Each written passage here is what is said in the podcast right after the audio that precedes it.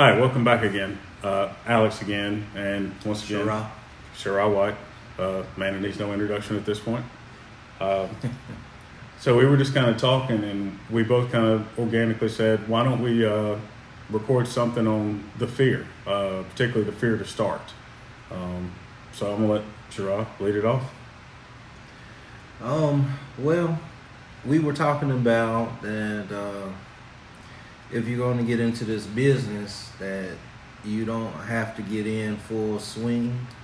Um, you could actually start on a part-time basis, um, and once, but but the starting is the main factor.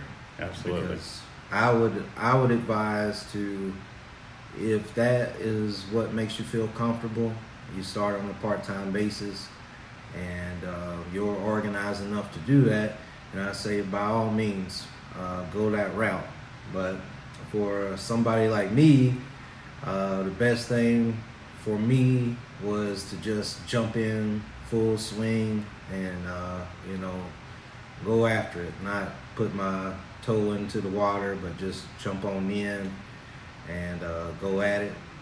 Uh, usually, you know, you decide whether you need to go left or right really quickly in in that way. Yeah. Um, uh, I'd I'd say that um, you know if if if it, when when fear is a factor for you, um, you have to kind of sort of think of it this way: is uh, you know, I, f- I feel like everyone would like to have a million bucks. You know, I think everybody that's pretty pretty questionnaire. I think so. Everybody like to have a million bucks. Okay, so one thing for you that could be stopping you from your million dollars is fear. Simply just because uh, you're afraid to say hello to someone. Okay, you just got to start that little by little. I'm a I'm a, I'm a person of, of of that myself. I mean, it just kind of starts as just uh, walking down the street, say hello to a stranger. They're probably gonna say hello back, especially if they heard you. If they heard you say hello, they're probably gonna say hello back. Okay, just little steps like that can help you out. I'm not a real um, talkative person all the time, so just uh, striking up a conversation with a stranger, asking them how you doing, shooting the breeze a little bit, ask them their name. I mean, may not be any particular reason why you struck up the conversation with them, but it's just it's just those simple things that can help you get over fear of talking to people. And that fear you know i say it again that fear could be the one thing that's keeping you away from your million dollars. And it's, it's pretty simple It, it, it is. Um, you know, just to echo what you said, you know, the one thing that is absolutely true, it, it matters less how you begin, you know, whether you jump in with both feet like Sherrod did, or whether you decide, hey, I just can't leave my, my day job. I want to try something different, but I can't leave. What matters most is that you start right and that you start working on something for yourself, not for somebody else. Something you're going to have an ownership in, something that you're going to have, you know, your life essence in, because that's all starting a business is. That's a creative process. You have an idea of what you want to accomplish and what it can do for your family and who the people in the community you can help.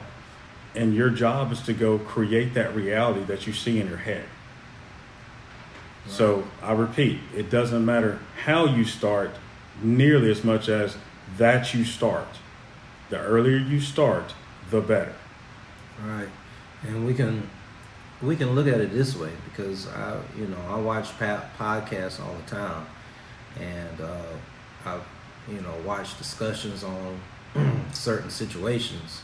Now, if you're a person that you have a job and you get paid a certain amount by the hour, let's just say we're looking at the under fifteen dollar an hour crowd. All right, what do you have to lose?